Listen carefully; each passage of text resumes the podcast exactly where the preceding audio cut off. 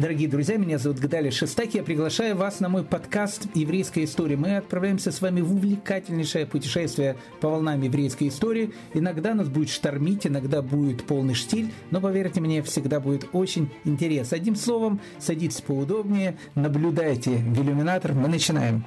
Поддержать нас можно на странице Дорви, ссылка внизу. Ваш Гдали Шестак.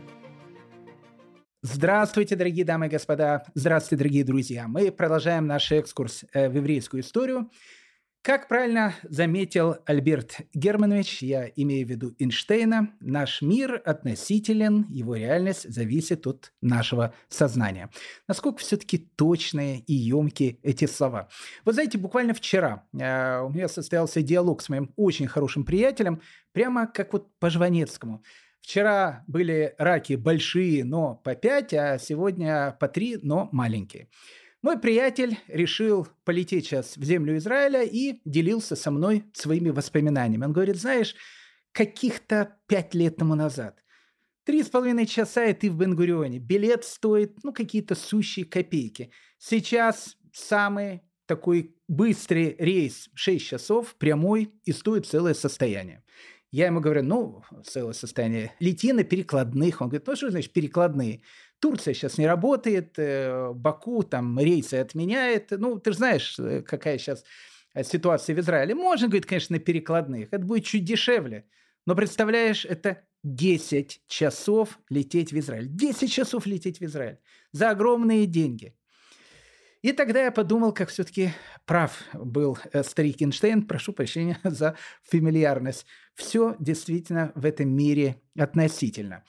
Когда в начале 20-х годов 19 века Раф Натан Штенхардс ближайший ученик Раби Нахмана из Брасова совершил свое путешествие в землю Израиля, это путешествие заняло один год. И тут, знаете, арифметика э, очень-очень простая. В земле Израиля он пробыл два месяца. Значит, путешествие туда и обратно заняло 10 месяцев. 5 месяцев в одну сторону, 5 месяцев в другую сторону. И поверьте мне, что это было ну, довольно э, ну, такое нормальное путешествие, потому что иногда эти путешествия могли э, длиться намного больше, а очень часто эти путешествия могли стоить человеку и жизни.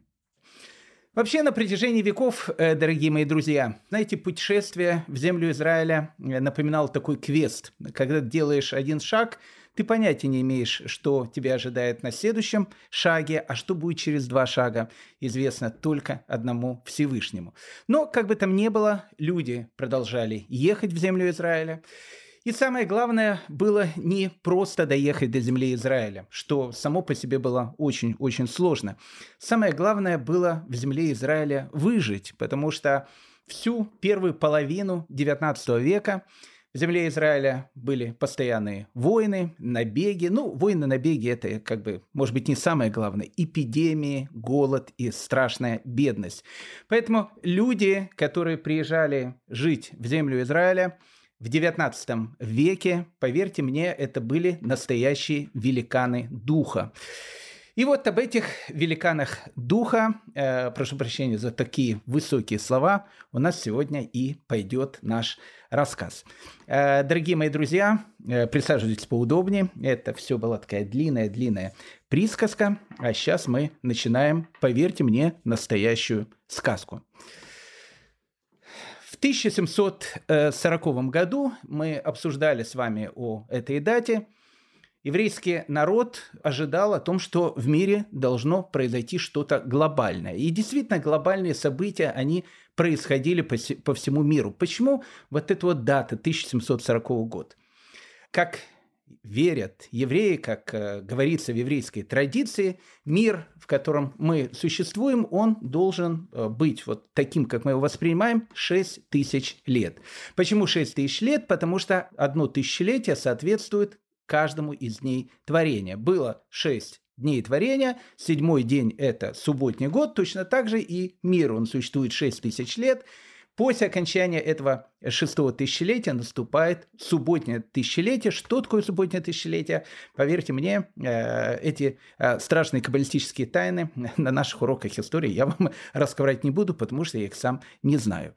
Так вот, шестое тысячелетие, оно началось в 1240 году. Ну, для того, чтобы э, больше ориентироваться по времени, мы сейчас живем в 5784 году. То есть до конца шестого тысячелетия остается у нас, прошу прощения, всего лишь 216 лет. Не так много.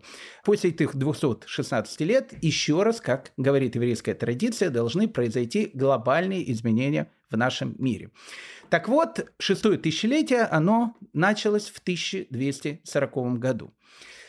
Еврейский день, он состоит из двух частей. Ну, как бы еще раз, мы не будем сейчас в это входить, но это очень важно для нашего сегодняшнего рассказа. Есть 12 частей ночи и 12 частей дня. Ну, каждый час э, в разное время года, соответственно, э, длится тоже по-разному. Э, летом дневной час длится больше, чем 60 минут, а ночной час длится намного меньше 60 минут. Зимой все происходит совершенно наоборот, но как бы там ни было, еврейский день, он всегда состоит из двух частей. То есть, ну, как бы двух равных частей. Так вот, э, еврейское тысячелетие, которое подобно еврейскому дню, оно тоже состоит из двух равных частей. Одна часть 500 лет это как бы соответствует ночи, другая часть 500 лет она соответствует утру, рассвету, дню и так дальше. Так вот, э, если мы с вами посмотрим, что э, шестое тысячелетие началось в 1200, в 1240 году, да, абсолютно точно, то 500 лет, то есть половина, она наступает в 1740 году. Значит, с 1740 года начинается последние 500 лет шестого тысячелетия, что соответствует дню. 1740 год соответствует восходу солнца, то есть соответствует самому-самому раннему утру. Поэтому огромное количество разных ожиданий, чаяний и, и так дальше, они происходят именно в это время. Мы с вами очень долго говорили по, про эти вещи. В землю Израиля тогда едут многие великие люди. Рамхаль, который проживал в то время в Амстердаме. Он берет э, свою семью, едет в землю Израиля ученики э, Балшемтова, они тоже начинают свое путешествие в землю Израиля. Э, великий Орахаем Кадош, он э, тоже совершает свое путешествие в землю Израиля. И все вот эти вот вещи, они происходят в начале 40-х годов 18 века. Более того, великие раввины, о которых мы с вами говорили на наших уроках, такие как Балшемтов и Вильнский Гаон, ну, их можно перечислять очень-очень много, как мы видели, именно в это время они тоже пытаются совершить свою поездку в землю Израиля. Так что, как бы там ни было, с 1740 года в еврейском народе э, развивается чаяние о том, что мир, он приходит, должен идти к своему логическому завершению, хэппи-энду, э, безусловно, и все к этому должны э, быть готовы. Это очень важно э, для нашего сегодняшнего рассказа. В 1797 году э, в городе-герое Вильнюсе, как его евреи на протяжении веков назвали Вильна, умирает Раф Илиагу Гаон, Вильнский Гаон, о котором мы с вами много-много говорили.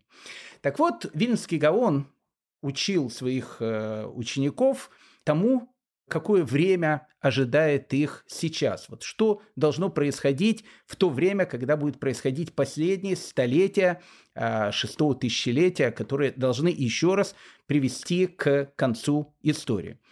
Вильнский Гаон говорил такую вещь о том, что э, все евреи, они ожидают Машеха. То есть у каждого еврея есть мессианские чаяния. А, вера в Машеха – это одна из 13 постулатов веры, которые есть у каждого еврея. Тот, кто в него не верит, как говорит Рамбам, у этого человека нету Аламаба, у него нету будущего мира. Так вот, э, вопрос, э, как должен прийти Машех? Э, и еврейская традиция говорит о том, что есть два варианта сценария прихода Машеха. Либо он придет раньше времени, и это будет хорошо, либо он придет вовремя, и это будет э, не очень хорошо. Но э, что имеется в виду? Имеется в виду следующая вещь. Вы едете на машине на огромной скорости, и э, вам нужно остановиться около, ну не знаю, магазина, там, около кафе, э, чтобы выйти из этого кафе, попить кофе, отдохнуть, почитать газету и так дальше. Тормоза у вас работают совершенно нормально. Э, вы должны остановиться рядом с этим кафе, и вы, ну, как бы за какое-то время, соответственно, начинаете потихонечку тормозить.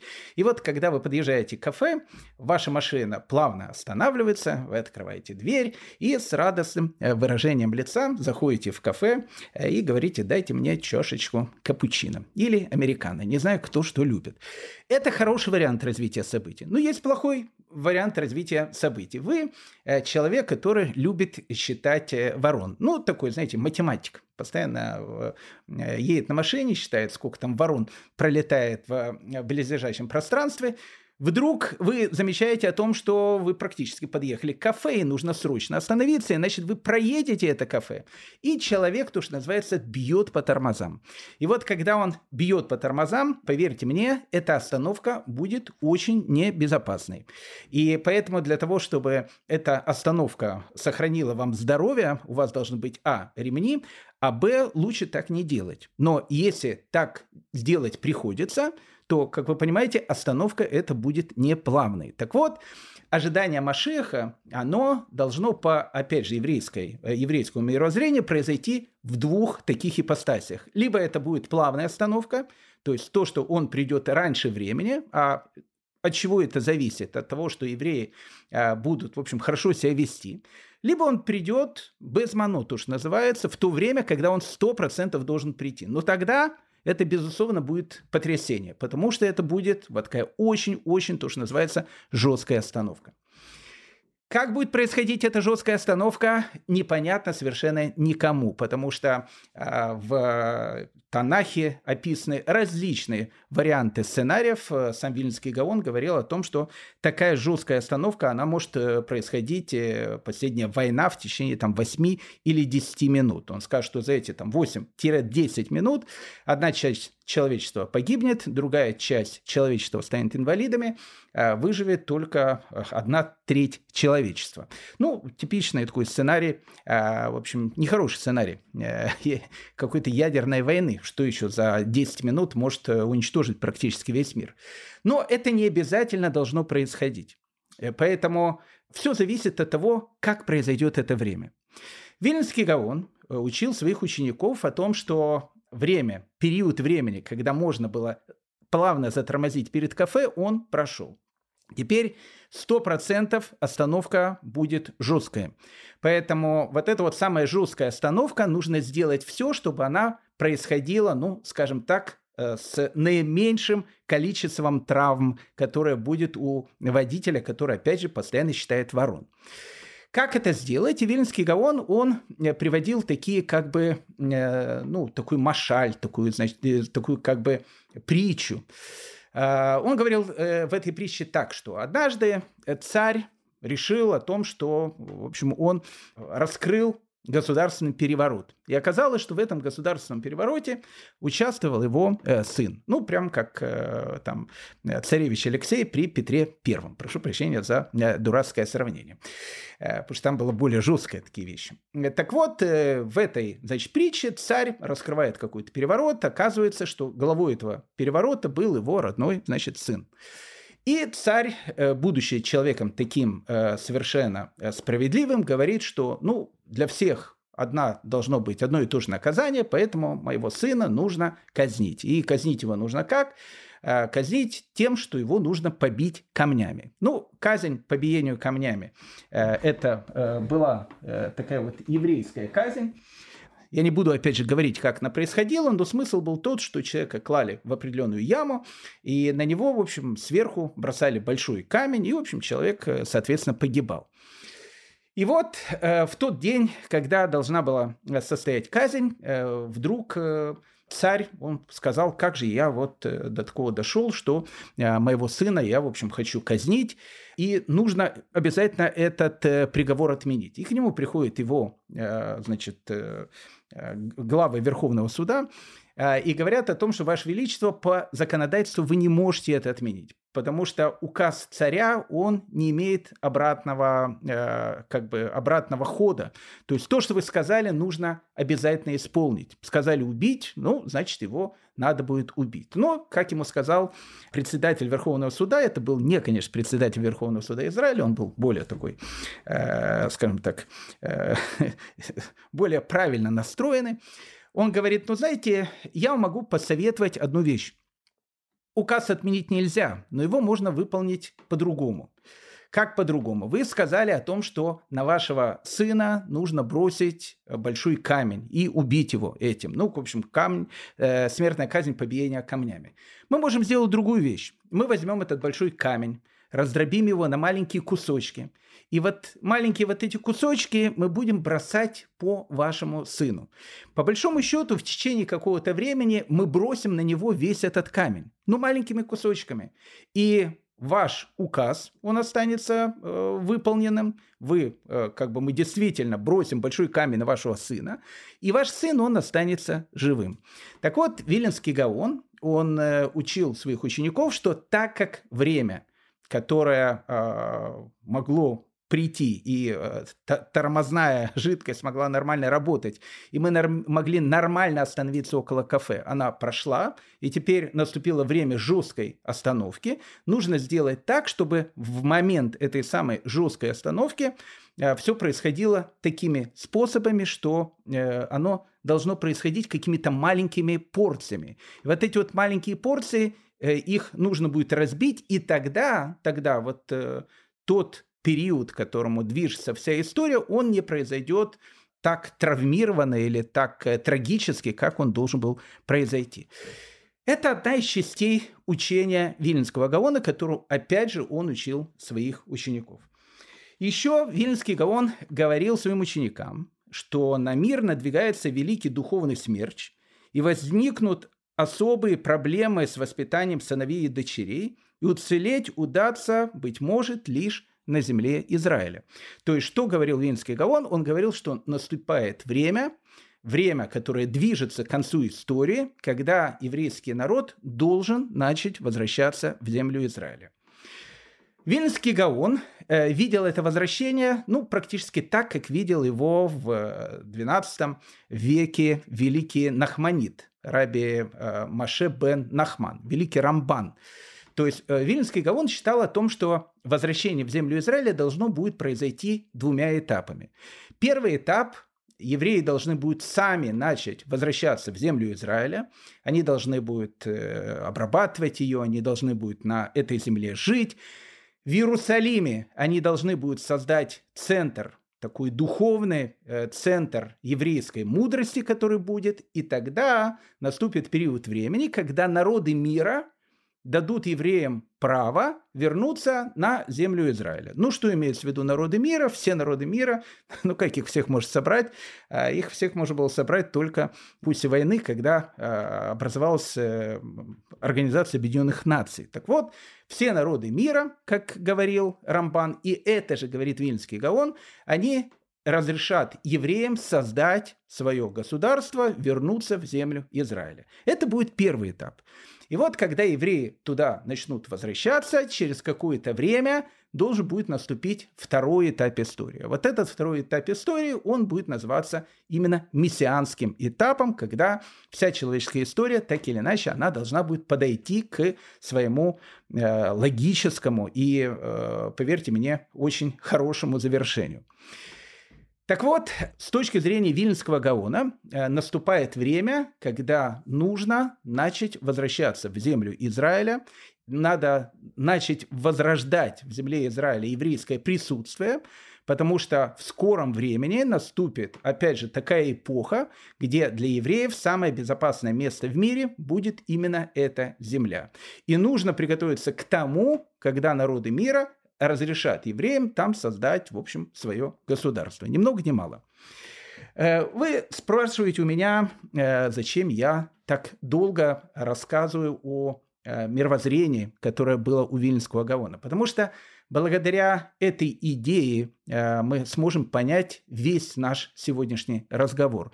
Ученики Виленского Гаона после его смерти, они решают о том, что нужно воплощать идею своего учителя в действительность. Как ее воплощать? Нужно приезжать в землю Израиля. И вот в 1808 году первая группа учеников Вильнюсского Гаона, которых э, называют Прушим или Прушим, э, опять же, на русском языке слово «прушим» звучит как «фарисеи». Опять же, фарисеи, как мы знаем, имеет плохой контекст только у Пастернака в «Докторе Живаге», когда там все в фарисействе погрязли, и понятно, что все это выходит из христианской традиции. Но на самом деле иудаизм, который есть у нас сейчас, это иудаизм именно фарисейский. А, ну, как бы фарисейский он звучит э, в греческом варианте, а П, Ф меняется на П в иврите, и в оригинале это звучит как движение прушим.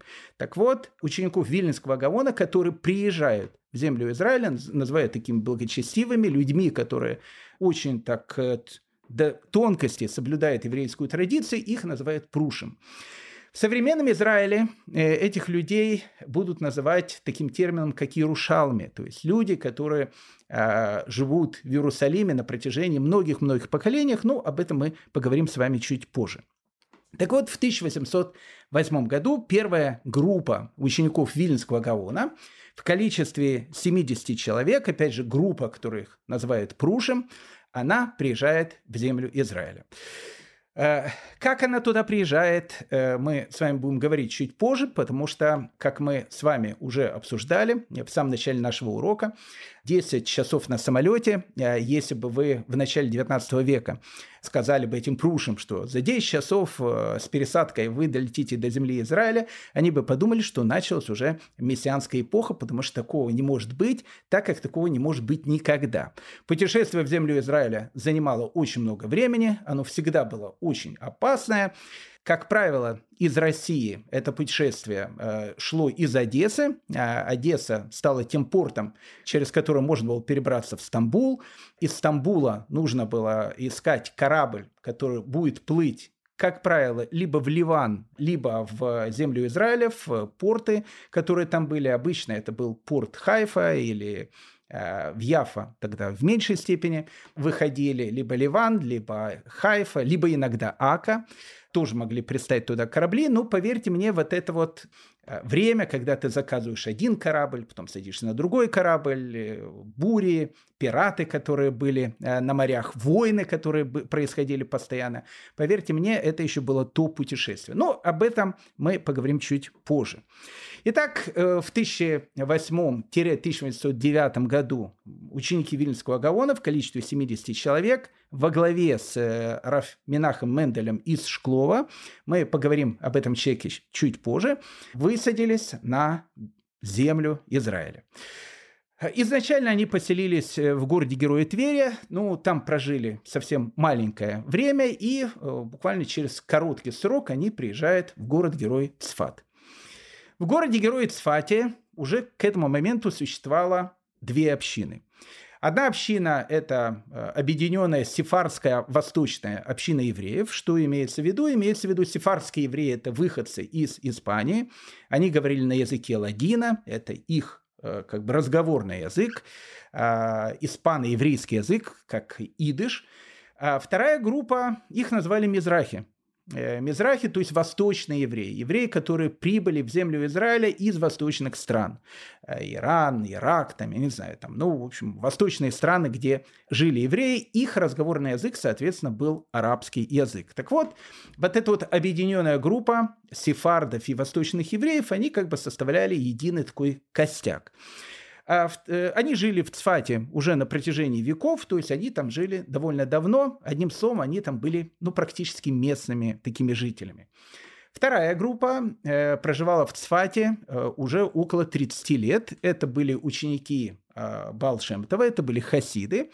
И их была, в общем, тоже довольно такая большая группа, и, соответственно, их разговорным языком был идыш, но так как многие из них в земле Израиля жили уже какое-то длительное время, понятно, все размовляли на э, арабской мове, как у нас говорится, на латыни, потому что, ну, потому что без этого там ни туды, ни сюды. Э, вокруг э, все-таки жили одни арабы.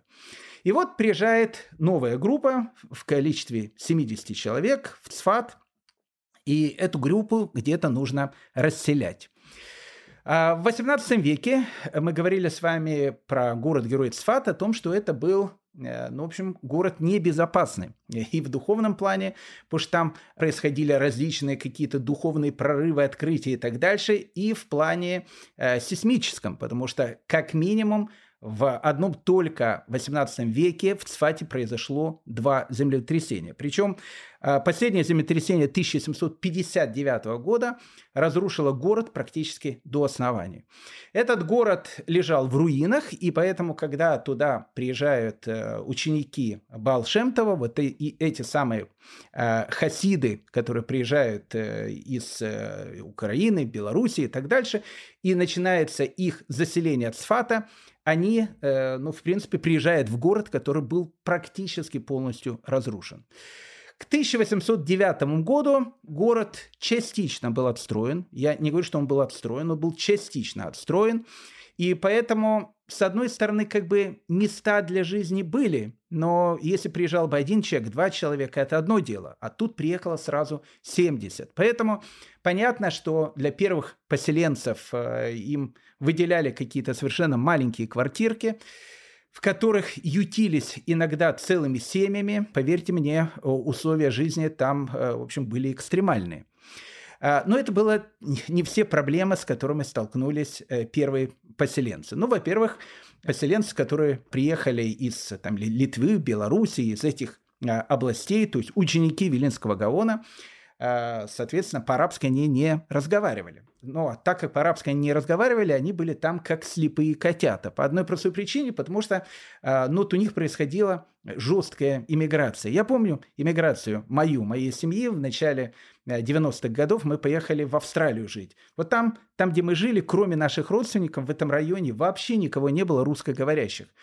И поверьте мне, это была довольно сложная такая вещь, когда, э, ну, в общем, ты как э, беспомощный котенок, слепой котенок, даже, не знаю, там, в магазин не можешь пойти, объяснить ничего не можешь. А в Израиле в этом отношении все было намного легче. Так вот, э, в современном Израиле я имею в виду. Так вот, для них происходила такая же иммиграция. Э, сефардские евреи, которые там жили, ну, с ними надо было как-то говорить. Общий язык, э, на котором все говорили, это арабский. Арабский они, понятно, пока еще не знают. Они начинают говорить с сефардами на иврите. Но иврит, на котором они говорят, это ашкенадский иврит. Иврит с ашкенадским произношением. И сефарды их вообще не понимают. Самое интересное, что они сефардов не понимают. А, ну, то есть, как бы, что-то понятно, но понимать друг друга очень-очень сложно. Опять же, Раф Натан Штайнхарс, э, ученик э, Раби Нахман, он в своих воспоминаниях будет писать о том, как когда он был в Турции, э, и он должен был беседовать с евреями, которые там были, он с ними беседовал на лашона кодыш, на священном языке, на иврите. Но он говорил, ну мы друг друга очень слабо понимали, потому что произношение было совершенно другим. Поэтому разговорным языком для новых переселенцев э, становится иврит-арамейский язык. Э, какие-то слова были по-арамейски, какие-то слова были на иврите. Так старались общаться с местным еврейским, сифарским восточным населением. С хасидами сразу все пошло нормально по одной простой причине, потому что они говорили на идыш. Но это были только начальные проблемы. Дальше нужно было как-то обустраиваться в этой жизни. А эта жизнь была совершенно другой, чем она была на а, больших просторах, то, что называется Российская империя. Ну вот, к примеру, человек должен пойти на рынок и что-нибудь купить. Еврейский квартал и арабский квартал Сфата э, разделял э, рынок, который назывался Шук Илиама. Ну, честно сказать, он существует и сейчас, этот Шук Илиама. Так вот, э, Прушим, ученики Вильнинского Гаона, которые, опять же, только-только приехали в Цфат, они должны были, э, соответственно, пойти на рынок для того, чтобы что-нибудь купить. Первое, что они узнают, о том, что в Цфате, в земле Израиля, на рынок женщины не ходят. Ну, в сефарских э, странах это было принято, у арабов это было принято, а на Российской империи это было не принято по одной простой причине, потому что на рынок всегда ходили женщины. Мужчины, как правило, особенно ученики Вильнюсского Гаона, они днем и ночью занимались э, духовным учением, они сидели в Бейт-Мидраше, а вся хозяйственная жизнь, понятно, она велась их женами. Оказалось, что в Цфате э, женщинам э, на рынок ходить запрещено, и э, туда должны ходить только одни мужчины. И вот ученики Вильнюсского Гаона идут на Шук Илиама, на этот самый Цфатский рынок, и пытаются купить, в общем, хоть что-то. И они понимают о том, что, а, языка они не знают, и, б, они не понимают правил ведения восточной торговли. Потому что, ну как там, приходишь там э, к крестьянину, спрашиваешь, сколько у тебя стоит там корова. Он говорит, там, 5 рублей. Ты говоришь, ну, может быть, там за 4,80, э, он скажет, нет, за 4,80 не будет, 5 рублей, хочешь покупай, хочешь не покупай, goodbye. Ты, то есть там все понятно. Восточная торговля – это целое искусство. Тебе назначают цену, эта цена, понятно, она не соответствует тому, сколько стоит этот продукт, ты обязательно должен начать торговаться. Если не торгуешься, значит, в общем, ну, что вообще с тобой говорить? Одним словом, ученики Вильнюсского Гаона, опять же, которые приезжают с ФАТ, они понимают, что они даже и на рынке толком ничего купить не могут. Поэтому им помогают их собратья-евреи, либо сефарские, либо хасиды, которым очень начинает помогать. Ну, сразу же, как они поселились, э, они столкнулись с несколькими глобальными проблемами. Причем, э, обратите внимание, это очень важно.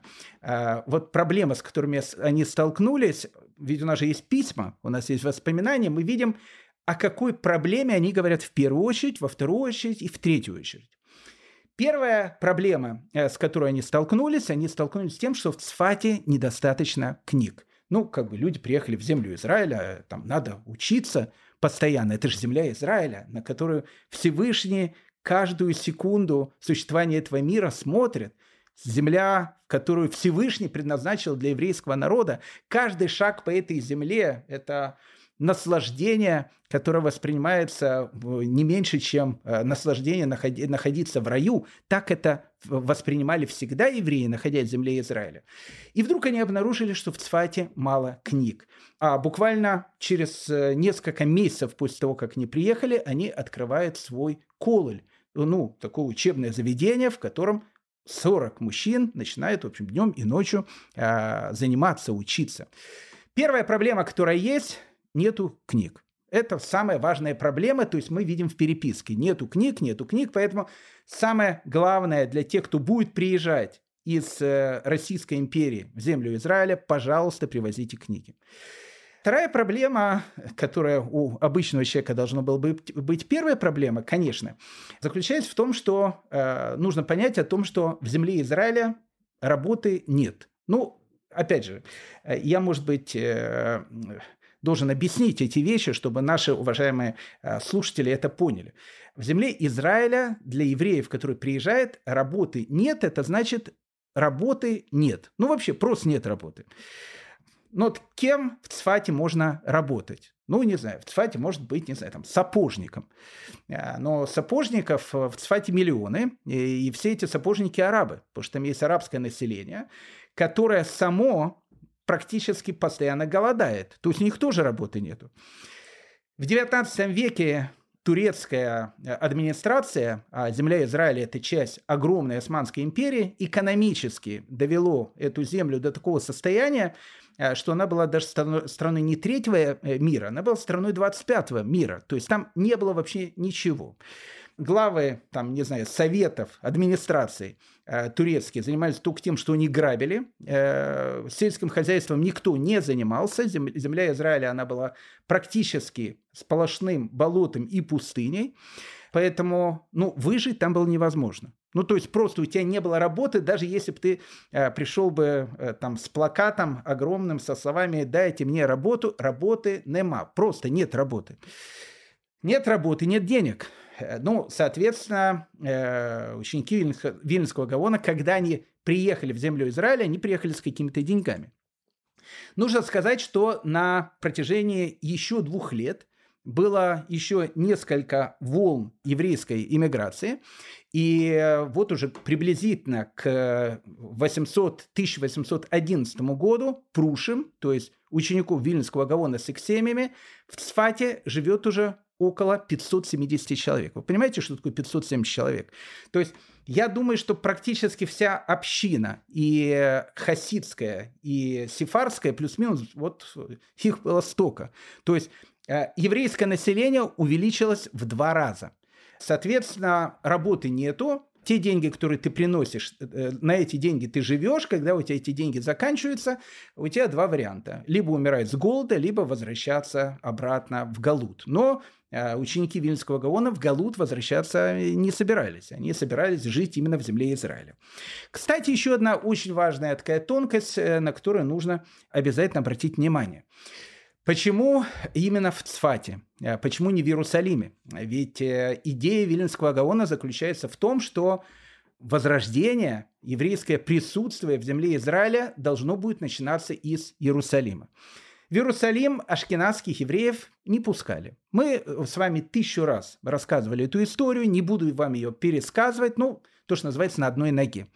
В 1700 году туда приехали ашкенадские евреи, э, такие мечтатели с э, некими такими мессианскими идеалами и так дальше. Возглавлял это движение приехавших э, мечтателей человек, которого звали Раби Игуда Хасид. Не путать с Раби Игудой Хасидом, который жил в, в начале средних веков. Это был другой человек. Родился он в Польше, но не суть важно. Он приезжает в Иерусалим, идеи было огромное количество, он берет большие деньги в долг, ну, потому что денег у них не было. И он решает о том, что в Иерусалиме нужно построить синагогу. И он строит синагогу, и в, в тот момент, когда синагога начинает строиться, Раби Гуда Хасид умирает, у его приверженцев денег нету, плюс эпидемии, многие уезжают, многие умирают. Одном, одним словом, деньги одолжили, а давать их было некому. А здание, которое они построили, оно, в общем, как бы уже было готово. И тогда, соответственно, арабы, которые жили в Иерусалиме, приходят к сефардам и говорят, э, гони деньги обратно. Сефарды говорят о том, что, слушайте, у нас у самих нету денег. Ну вот эти ребята приехали, они одолжили, там, э, глава их умер, там, э, э, многие поумирали, эпидемия, кто-то уехал, все. Ну, в общем, закончилось все огромным скандалом. Арабы синагогу эту разрушили. И на протяжении веков эта синагога называлась Хурва, то есть развалины. Э, мы много раз говорили про эту синагогу. Сегодня, кстати, тоже про нее поговорим. И вот с 1700 года арабская администрация Иерусалима сказала, что ни одного европейского еврея, ни одного э, ашкеназа в Иерусалиме, в общем, чтобы его ноги не было. То есть, э, в принципе, ты приехать туда можешь, если хочешь, можешь даже пойти к стене плача помолиться, но жить ашкеназскому еврею в Иерусалиме категорически запрещено. Поэтому в Иерусалиме на протяжении более ста лет э, евреи живут только подпольно. И мы об этом, э, и имеется в виду ашкенадские евреи, живут исключительно подпольно. Что значит подпольно? Э, они должны косить под сефардских евреев, одеваться в восточную одежду, там по-арабски говорить, не дай бог кто-то услышит идыш, это все, крышка. Поэтому э, об этом тоже мы будем говорить. Поэтому в Иерусалиме селиться нельзя, какая-то небольшая часть а, общин тогда уже существует в Твери, но ученики Виленского Гаона, именно эти прушим, они селятся именно в Цфате. Так вот, э, вторая проблема, которая возникает после книг, в том, что деньги, они, как мы понимаем, не вечны. Э, на каком-то этапе эти деньги, они, в общем, должны закончиться. И третья проблема, которая возникает, э, о том, что когда деньги закончатся, как мы понимаем, ман с небес падать не будет. Кушать хочется, а вот э, а где взять деньги, если работы нету? И вот тут действительно проблема.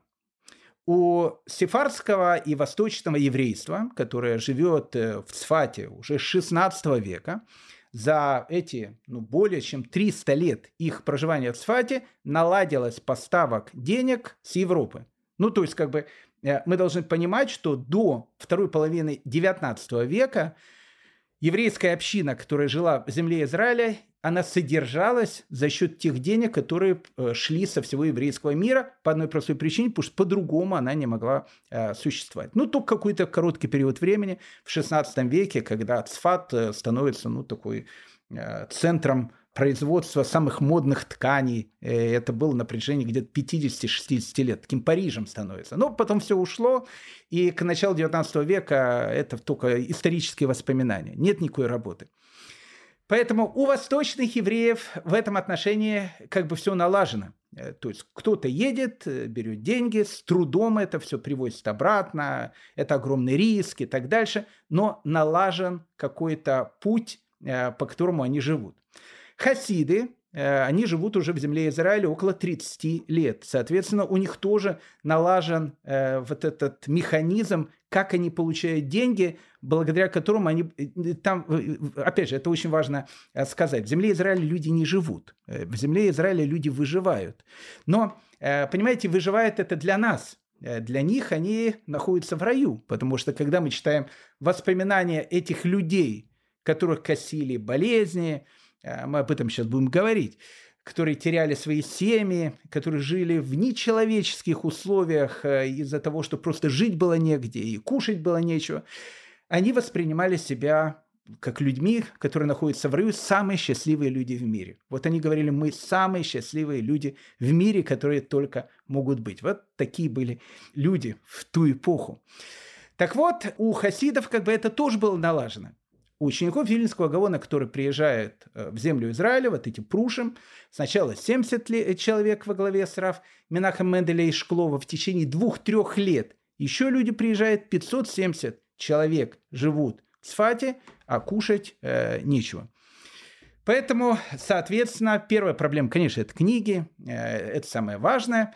А, но вторая проблема, как говорится, нету зерна, нету Торы. Э, если человек ничего не будет кушать, как он сможет изучать Тору? Поэтому э, начинают думать, а что же делать и как э, вообще организовать вот эту доставку денег в землю Израиля. Одной из первых вещей, которые Прушим решают сделать по приезде в землю Израиля, они говорят о том, что все споры и все раздоры, которые были между еврейским народом в земле Израиля, нужно прекращать. Это земля, которая не терпит разногласий. Это земля, которая не терпит споров. Поэтому в Европе в это время действительно э, были непростые отношения между возникшим движением хасидизма, теми же самыми учениками Вильнского Гаона и так дальше. Мы много об этом говорили, не будем к этому возвращаться.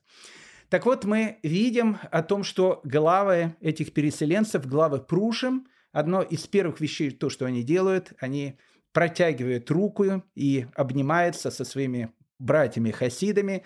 И действительно, община и хасидская, и литовская – это, безусловно, разные общины, но живут они дружно, никаких споров, никаких разногласий. Э, в те времена вот это, наверное, единственное место, э, которое тогда существовало, между ними не было. И это очень-очень хороший знак, потому что если мы говорим о будущем возрождении еврейского народа в земле Израиля, оно должно строиться именно на, на этом. Об этом ученики Вильнинского Гавона, как никто другой, понимали лучше всего.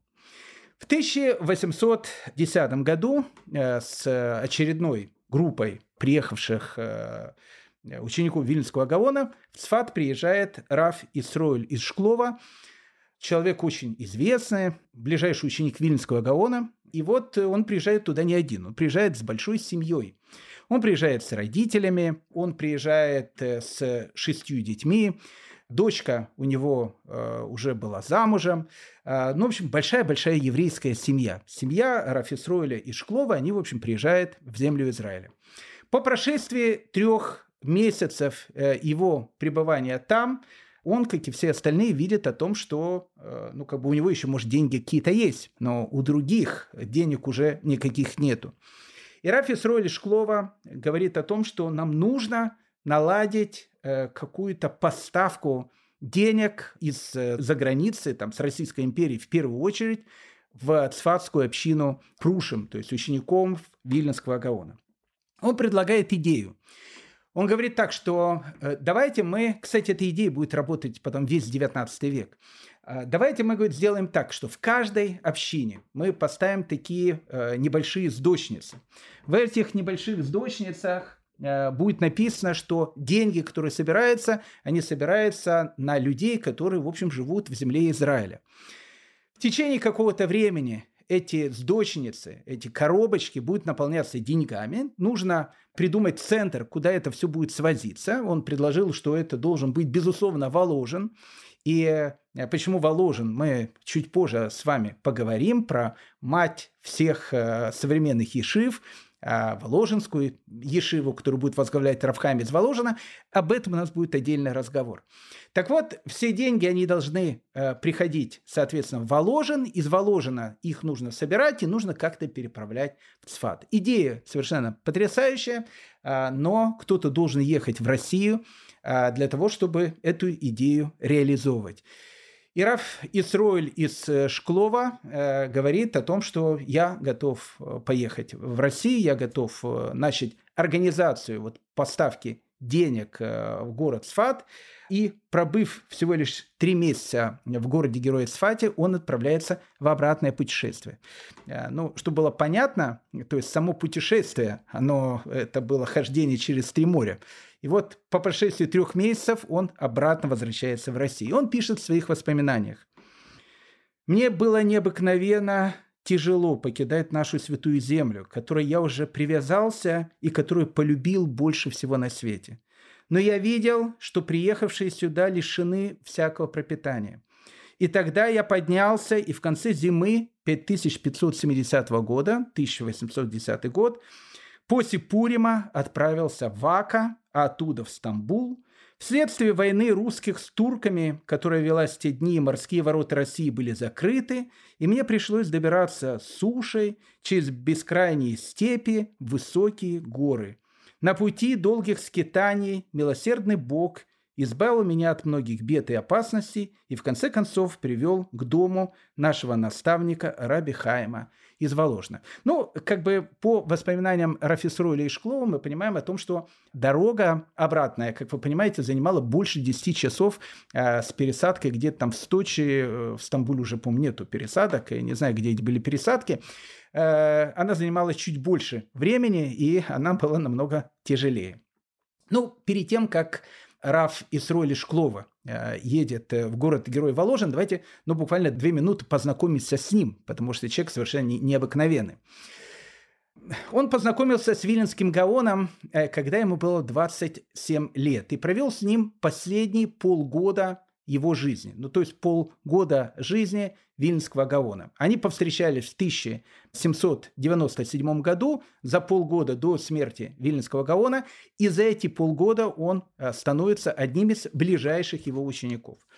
Он пишет в своих воспоминаниях, «Всевышний удостоил меня постоянно видеть лицо царя, его повседневной жизни последние полгода до того, как он был призван в небесную Ешиву и я удостоился служить ему как раб царю последние 20 дней перед его кончиной.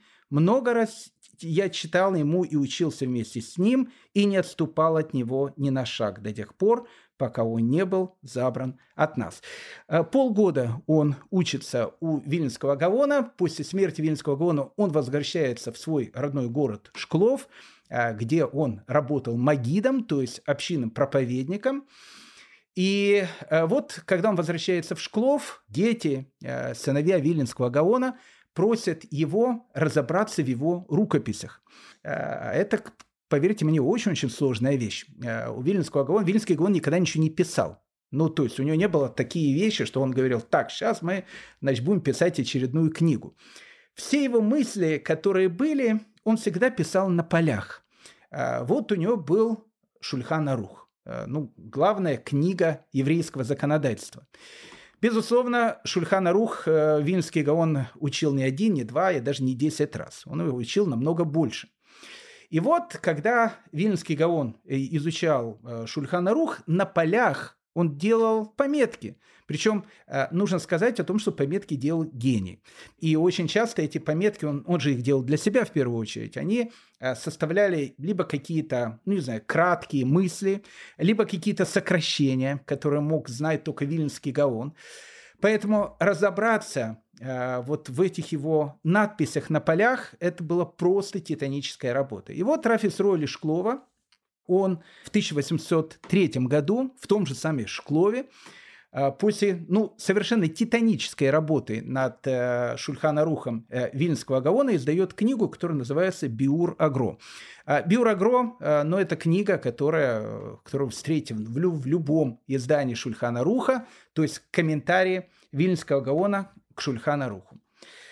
Э, Рафи Сурович Шклова вспоминал, заметки Гаона были написаны очень-очень кратко, поскольку он их делал исключительно для себя – по этой причине главы поколений даже собирались спрятать эти заметки.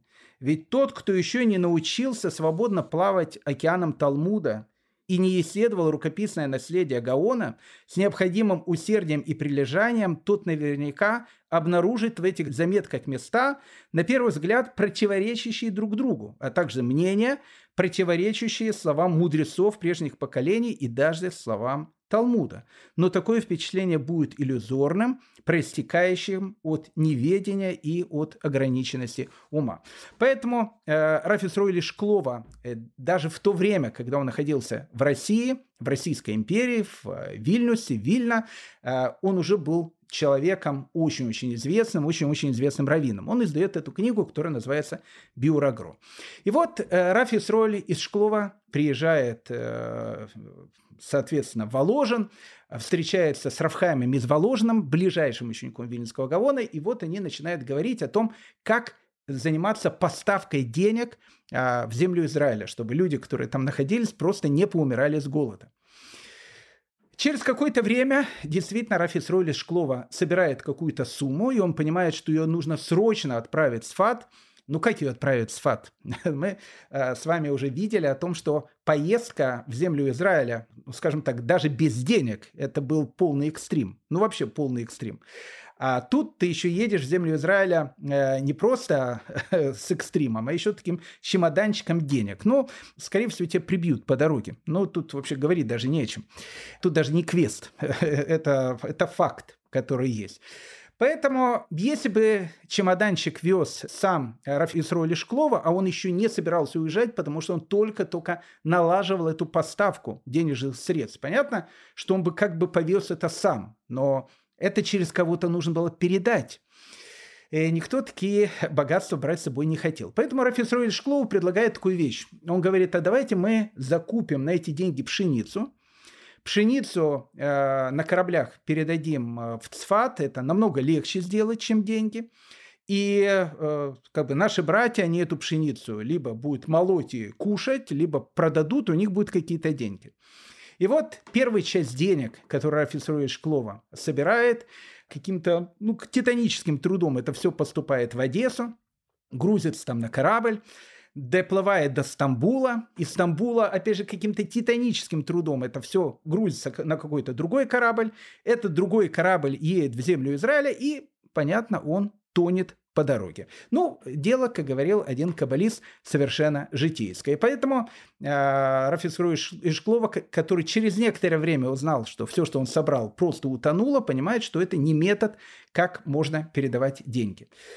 Рафис Шклова, собрав уже какую-то сумму денег, готов возвращаться во Свояси, то есть обратно в Цфат. Но Тут начинаются наполеоновские войны. И Рафис Хройль из Шклова, он задерживается в, в Российской империи до конца этих наполеоновских войн, то есть до начала 1813 года. За это время э, Рафис Руэль Ишклова в 1812 году в Минске издает э, свои комментарии на Иерусалимский Талмуд. На самом деле это были даже не его комментарии, это были комментарии Виленского Гаона, который он тоже собирал по крупицам из его рукописей, а, собрал их, э, сформировал, и вот э, он издает такую гениальную книгу комментариев Вильнского Гаона и свои мысли, которые он тоже туда пишет, о том, что он лично слышал от своего учителя, он издает эту книгу в Минске.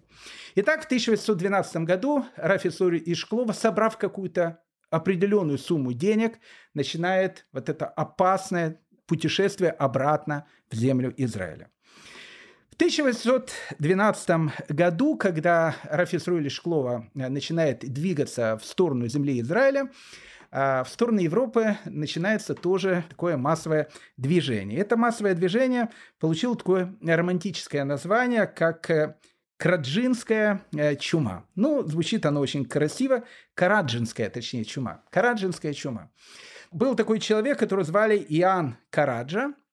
Он был э, сыном э, Володаря Валахи, не Дракула, но, в общем, другой.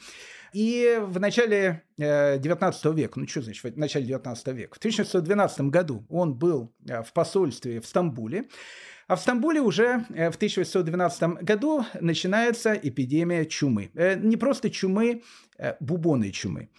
А, ну, как вы понимаете, бубонная чума – это крышка. Ну, то есть, э, как бы, ну, чтобы было понятно, э, но это, это в полном смысле этого слова – крышка. То есть, э, бубонная чума, она и в 19 веке, поверьте мне, ну, во всяком случае, первую половину, первую часть 19 века выкашивают полностью. Потом, я вам скажу хорошее известие, бубонная чума э, как-то ушла в освояси, э, закончилась, ну, практически закончилась, и пришла холера. Э, холера, поверьте мне, это, как говорится, хрен редьки не слаще. Ну, как бы умирали, но, может быть, с, меньшей экзотикой, как при бубонной чуме.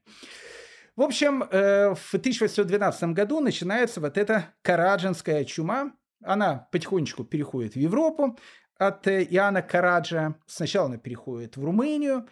Uh, нужно сказать, что за год, uh, ну, чтобы было понятно, как действует чума, за год в Бухаресте из 120 тысяч умирает 30 тысяч человек. Ну, в общем, смертность 20%. Какая там смертность была при коронавирусе? 1%. Ну, в общем, 20%. Поверьте мне, поверьте мне, Бухарест был лаки городом. Ну, в общем, это 20%. Ну, что это? Что это такое? Бубонная, чума может и полгорода там скосить. Э, она уже во многих странах э, начинает действовать. В Мальте там э, скашивает целые города. Но в основном вот эта вот караджинская чума 1812-1813 года больше всего она, конечно, э, была на востоке, потому что из Стамбула, опять же вопрос, откуда она, э, с какого города она попала в Стамбул, это уже э, не наша история. Вот из Стамбула она начинает распространяться по всему Ближнему Востоку. Вот уже там часть Александрии вымирает практически полностью. В Сирии действует бубонная чума. И бубонная чума, она, в общем, с радостью приходит и в землю Израиля. И, понятно, она приходит в город-герой Цфат. И вот Раф э, из Исроиль из Шклова после его этого необыкновенного, тяжелейшего путешествия в Россию с теми деньгами, которые он приезжает, опять же, денег, которые он собрал, хватило только на то, чтобы покрыть те долги, которые набрала община за те почти три года, то, что его не было. А так денег вообще не было. Как говорится, в одной каббалистической притче денег нет, но вы держитесь. Ну, и они-то действительно держались. Но тут наступает то, что действительно держаться было очень сложно. Наступает эпидемия бубонной чумы. Теперь, э, чтобы понять, что такие, кто такие великаны духа, ну, опять же, можно сказать, он великан духа ну, как бы, это ни о чем не говорится. А, были там люди в наше время, а, не то что нынешнее племя, богатыри, не вы. Это так говорится в Зоре, а, говорит э, Раф Михоэль Лермонтов. Так вот, э, Раф Михоэль Лермонтов, он был абсолютно прав, э, потому что это действительно были гиганты духа. Ну, когда начинается эпидемия чумы в Цфате, как мы понимаем, Цфат сейчас ну, может погибнуть полностью. Сплоченность населения огромная, то есть э, в одной квартире живет огромное количество людей, и, ну, понятно, что выкосит весь город. Поэтому было понятно о том, что из Цфата нужно убегать. А, и вот практически вся э, цфатская община, она убегает из Цфата кто куда. Я сейчас скажу спойлер, э, ну, как бы, чем это все закончилось, для того, чтобы было просто понятно учеников Вильнского Гаона к 1813 году было 570 человек. Через год учеников Вильнского Гаона осталось 70. Ну, вот э, теперь считайте проценты. Сколько выкосила бубонная чума? Из 570 человек осталось 70 человек, которые выжили.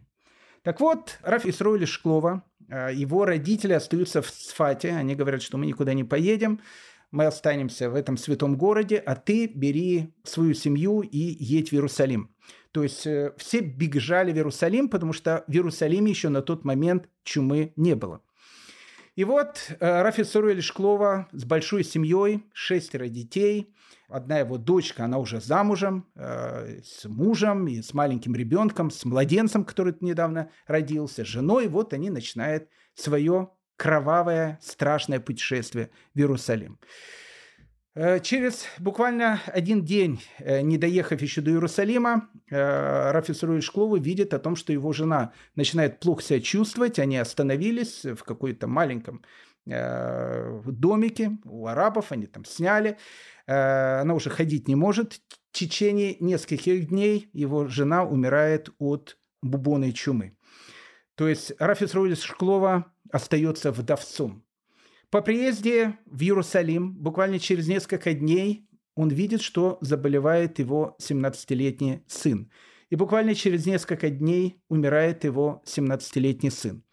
В течение следующей недели от чумы заболевает и умирает его дочка и ее муж, то есть его зять, и э, тоже умирает в течение недели. И Рафис Ройли Шклова, он остается с маленькими детьми и с младенцем, своим внуком на руках. В течение нескольких месяцев у Рафис Ройли Шклова умирает еще два его сына и умирает его дочь. В течение еще раз нескольких месяцев Рафис Ройли Шклова потерял свою жену и потерял пятерых своих детей. В Иерусалиме он остается с младенцем, который у него на руках, и с дочкой, которая выживает. Но тут Рафицкрой Шклова видит о том, что заболевает и он. И вот Рафис Лурель Ишклова э, говорит, э, находясь уже э, в таком серьезном состоянии, заболевшим чумой, нужно сказать о том, что был небольшой процент людей, которые, в принципе, от чумы выздоравливали. Но этот процент был очень-очень маленький. Так вот, когда Рафисроли Шклова э, уже лежал в забытии, и было понятно о том, что он умирает, то есть он оставляет просто свою маленькую дочь и младенца, э, которым нужно было непонятно тоже, как выживать. Тогда он говорит э, Всевышнему, он говорит, что Всевышний, если я выживу, я обещаю тебе. Я не знаю, евреи не клянутся, не обещают. Я не знаю, как говорил об этом Раби Исроэль Шклова. Он сказал, что я постараюсь, я обещаю тебе, что я, если выживу, я напишу книгу. Книгу, которая будет посвящена тем законам, по которым евреи должны жить в земле Израиля. Потому что наступает период времени, когда все начнут возвращаться в эту землю. И как бы тут не было страшно – и как бы тут не было опасно, и сколько бы нас не умирало, мы начинаем возвращаться домой. И поэтому выживу я, не выживу, это один вопрос. Но если я выживу, я обязательно напишу эту книгу. И вот он пишет в своих воспоминаниях, «Я плакал, пока не заснул. Мне приснилось, что кто-то подошел ко мне и положил на меня руку, и я проснулся как будто после долгого сна. Он встал передо мной и сказал, «Ты был поражен, но исцелился. Я почувствовал, как сострадание и любящая доброта Бога снизошла на меня, и тогда я понял, что выживу. Рафис Ройли Шклова действительно выжил. Он после этой страшной трагедии возвращается в Цфат. Там, кстати, он женится. Э, женился он на э, девушке, на женщине, которая была из хасидской семьи. То есть там действительно начинает э, идти не только соединение всего еврейского народа, но он даже женится на э, девушке из хасидской семьи, то есть семьи начинают уже общие какие-то появляться. То есть мы видим первые огоньки надежды, огоньки вот этого мира между евреями, они начинают загораться именно там, несмотря на те страшные вещи, которые царили тогда вокруг. И вот Рафис Руэль Шклова, он остается в, в Цфате, а вот Раф Минахем Мендель Шклова, то есть тот человек, то есть тот же тот ближайший ученик Вильнского Гаона, который был во главе первой группы переселенцев, он тоже со своей семьей провел э, вот эту страшную чуму в Иерусалиме. И нужно сказать о том, что он и практически вся семья его выжила. Да, кстати, Рафис Рули Шклов, вернувшись в Цфат, э, понятно, видит о том, что его родители тоже умерли. То есть он потерял абсолютно всю свою семью. Рафи Минахель Мендель Шклова какое-то время еще раз он прожил в Иерусалиме, и вернувшись в Цфат, практически вся его семья выжила. Были такие, опять же, как мы видим, которые выживали. Вернувшись в Цфат, он сказал общине о том, что все-таки мечта нашего учителя была поселение в Иерусалиме. Ему говорят, ну это же невозможно. Ну то есть как бы как можно поселиться в Иерусалиме, когда это запрещено? Во время чумы как-то закрывали на эти глаза, но чума закончилась. Тогда э, ашкенадских евреев э, в Иерусалиме нету, им запрещает там жить. И Раф Менахем Мендель Шклова сказал, что их там нет, но я там буду. Он берет свою семью, э, берет небольшое количество своих учеников и едет в Иерусалим. Раф Исроли Шклова он назначает главой сфатской общины, а сам уезжает в Иерусалим. Ну и тут начинается эта совершенно потрясающая э, детективная, приключенческая история э, Рафа Минаха Менделя Шклова. Приехав, опять же, в Иерусалим э, со своей семьей и с небольшой группой своих учеников, он понимает о том, что э, ну, в Иерусалиме нужно прятаться. Потому что если кто-то увидит о том, что ты э, ашкенадский еврей, в общем, тебе, ты заплатишь А штраф, и Б тебе выселят оттуда, и ты больше вообще никогда в Иерусалим не попадешь. Поэтому нужно соблюдать, э, ну, в общем, полные правила подпольной жизни. Поэтому какие полные правила подпольной жизни – полностью одеваться, как местные жители Иерусалима, в восточную одежду, и либо держать рот закрытым, а, либо учить э, срочно арабский язык, потому что, ну, в общем, там все говорили по-арабски. Идыша там нету. Идыш – это то, из-за чего тебя сразу поймают. Сефардская община, которая уже познакомилась с Рафминахом Менделем из Шклова э, до этого – она видит о том, что в город приехал гений. И поэтому и Раф Менахем Медли Шклова, и его учеников, они, в общем, берегут а, в Иерусалиме как зеницу ока, чтобы никто, не дай бог, э, не увидел о том, что ашкенадские евреи находятся там, и не дай бог его не выселил. Через некоторое время Раф Менахем Мендель Шклова, э, беседуя э, с некоторыми представителями этой общины, а, друг видит о том, что ну, акцент у них какой-то, а, скажем так, э, ну, не совсем американский. Э, как-то идышевский акцент у кого-то. Но пройдя какое-то время, вдруг он видит о том, что там жили разрозненно, но жили какие-то подпольщики. Эти подпольщики были хасиды. А, и вот э, Раф Менахем Медель Шклова говорит, мы будем создавать подпольно нашу ашкенадскую общину в Иерусалиме, подпольно. И э, сефардские евреи, которые там живут, они всячески ему помогают. Ну, первое, куда пошел учиться Раф Минаха Мендель Шклова, он пошел учиться в известную ешиву каббалистов, которая называется Бейтель. Мы говорили уже про эту ешиву. Возглавлял тогда эту ешиву внук великого Раф Шалама Шараби, человек, которого звали Раф Авраам Шараби.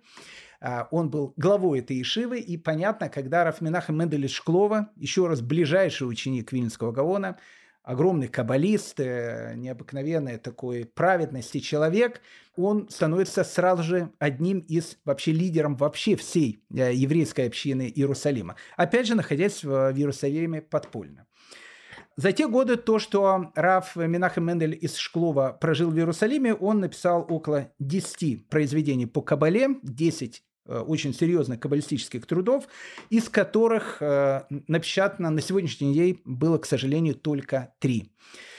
Интересно, что э, в своих книгах, которые были напечатаны, которые сохранились, Раф Менахем Мендель Шклова, который пишет о каких-то огромных-огромных каббалистических тайнах в своей книге, он пишет о том, что эти тайны – были раскрыты ему его учителем, Вильнским Гаоном. А, причем не в Вильнюсе, а в земле Израиля. А, он пишет, что первый раз он встретил Вильнюсского Гаона, когда он молился около стены плача. А, он сказал, что во время молитвы он почувствовал, что как бы на него кто-то смотрит, он обернулся и увидел, что рядом с ним стоит его учитель, Вильнский Гаон, который умер за лет 20 до этого. И Вильнский Гаон открыл, как он пишет ему, огромные каббалистические тайны. Второй раз он увидел Вильнского Гаона, когда молился в Бейтлехеме э, около э, могилы Рахель. И третий раз он увидел Вильнского Гаона, когда молился на могиле Рафхайма Ибн Атара, Урахкайма Кадоша на Масленичной горе. Там ему тоже явился Вильнский Гаон, который тоже открывал э, для него огромные каббалистические тайны. Раф Менахем Мендель из э, Шклова, видя о том, что, ну, скажем так, евреи, которые живут в Иерусалиме, они Э, ну, в общем, постоянно находится на волоске от, э, не то что от смерти, на волоске от того, что их могут ограбить, там, у них совершенно нет никаких-то прав, находятся они там, живут не то что в полном бесправии, в полной бедности, в полном бесправии, их любой человек может обидеть. И вот Раф Исруэль Шклова человек необыкновенной харизмы. Он был очень харизматический человек. Потому что когда он умирал, его хоронили практически все. То есть, ну, как бы это был секрет Пулишиниль. То есть, называется о том, что Ашкеназам жить в Иерусалиме нельзя, но многие знали, что там живет э, такой великий человек Раф Менахем Менделес Шклова. Опять же, все это было понятно полуподпольно. А, так вот, для того, чтобы как-то обезопасить общину, он создает такую бригаду товарищей, э, таких самообороны, которую он называет «Аншей Гвардия». Аншея гвардия, так они назывались. Но Аншея гвардия переводится как гвардейцы. Гвардейцы, то есть э, какие-то сильные ребята из его учеников, вот они будут гвардейцами. И если вдруг еврейская община, она будет подвергаться какой-то опасности, чтобы Аншей Гвардия всегда, в общем, могли, и, в общем, могли показать о том, что да, евреи, э, они в драке не лезут, но если к ним лезут, они, в общем, могут э, хорошо по ушам тоже надавать. Э, интересно, что через некоторое время произошел совершенно потрясающий случай. Да, я хочу сказать такую вещь о том, что вот этот секрет Полишинеля, о том, что в Иерусалиме нету ашкеназов, но об этом уже знают в Литве, о том, что э, великий Рафминах и Мендель Шклова создал в Иерусалиме подпольную ашкеназскую ешиву. Поэтому многие ашкенадские евреи начинают уже ехать в Иерусалим. Ну, опять же, я не скажу, их там миллионы едут, ну, какие-то десятки э, экстремалов. Они понимают э, о том, что должны, опять же, а, ходить в сефарской одежде, б, в любую минуту их из Иерусалима могут э, вышвырнуть. Это было всем понятно совершенно. А, и вот уже какая-то группа, она начинает ехать в Иерусалим, и Рав Минах Менель Шклоу, опять же, создает там свою ешиву, как мы говорили. Так вот, через какое-то время вдруг э, Минахам Менель Шклоу письмо. Это письмо принес ему некий бедуин, который, в общем, сказал ему, прочти это письмо и скажи свой ответ. Ну, в общем, он прочел это письмо. Письмо было написано на иврите или на идыше, не знаю, на каком языке оно было написано, в котором было сказано следующие слова. Мы, группа э, евреев из Литвы, мы вышли в порту Яфа и собрались э, ехать к нашему э, дорогому учителю Раф Менахем Мендели Шклова в святой город Иерусалим. По дороге нас захватили бандиты. Вот один из этих товарищей, он, значит, придет к тебе. И сказали, что либо нас убьют, либо, в общем, за нас попросят огромный выкуп. Раф Менахим Менгелиш Шклова э, прочел это письмо, э, он понял о том, что, э, ну, как бы, если их сейчас выкупить, то, в общем, местные бедуины, э, ну, просто этим будут заниматься. То есть они будут постоянно заниматься тем, что, э, ну, будет э, воровать, брать заложники евреев, которые приезжают в землю Израиля. Поэтому что-то нужно было делать. И Раф Менахим Шклова действительно собирает эту сумму, все деньги, которые у них были, берет двух человек и говорит, что два наших человека, они, значит, пойдут с тобой, ты отдаешь этих людей, они отдают эти деньги, и, в общем, тогда мы с вами квиты.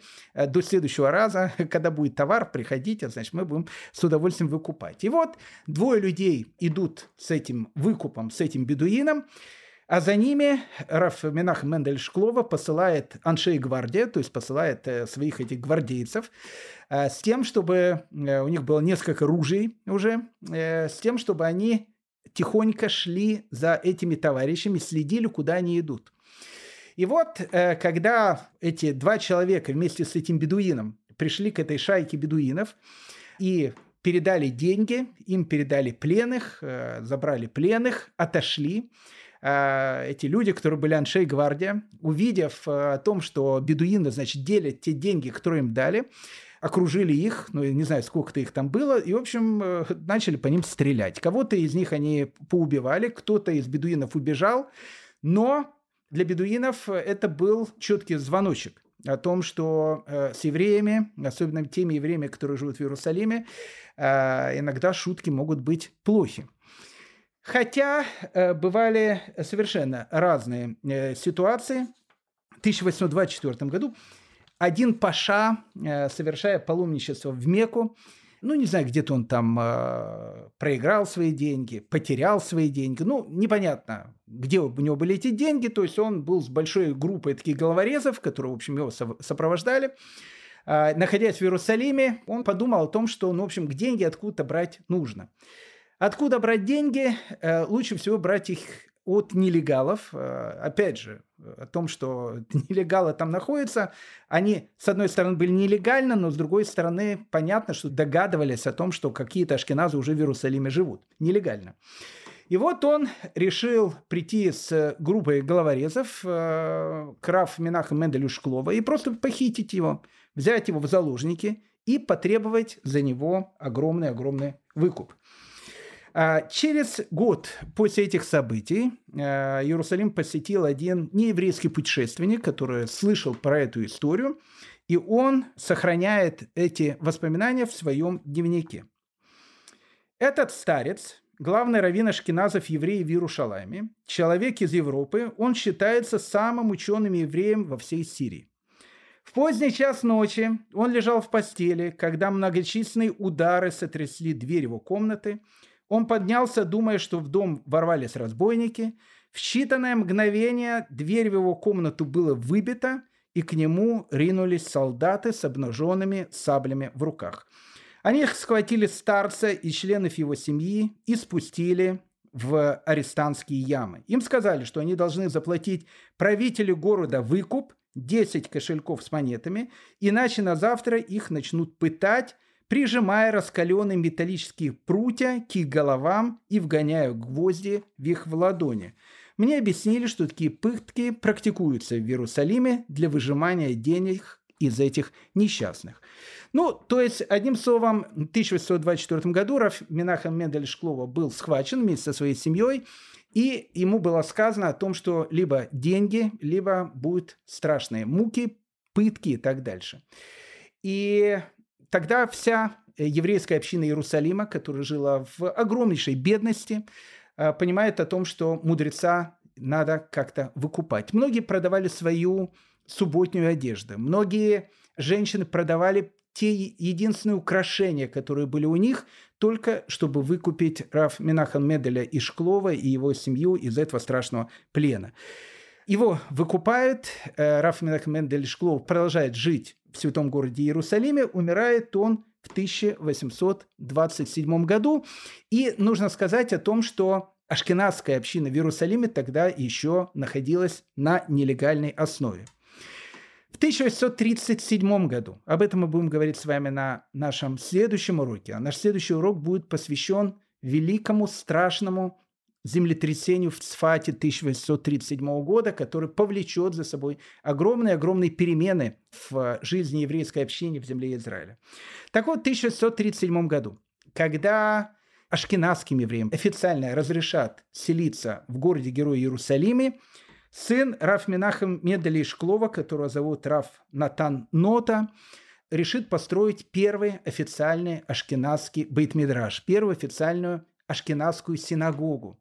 Построит он ее прямо рядом с развалинами этой синагоги, которая тогда не была синагога, там были развалины, и поэтому развалины иврите так и назывались хурва.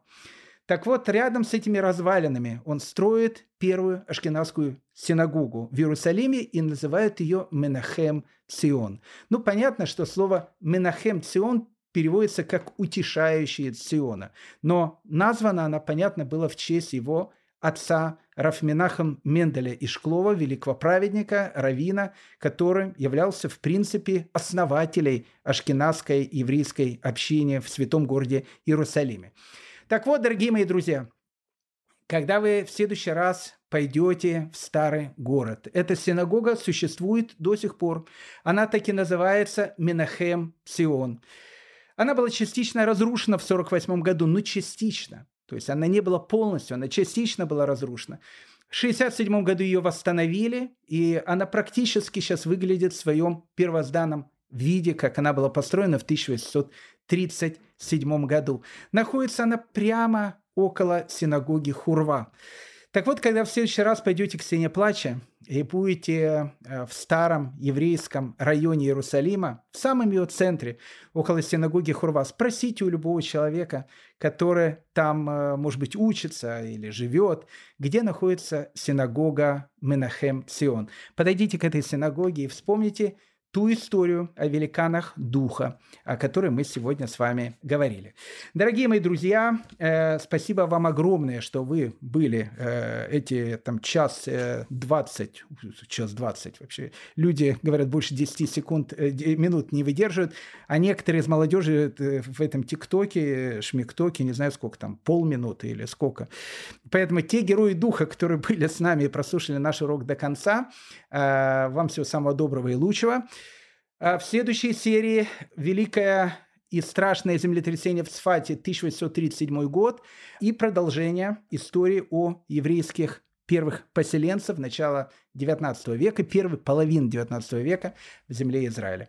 До новых встреч, всего самого доброго и лучшего. Спасибо вам, дорогие. Дорогие друзья, в следующий раз мы продолжим наше увлекательное путешествие по волнам еврейской истории. Желаю вам всего самого доброго и хорошего. Ваш Гдаля Шестак.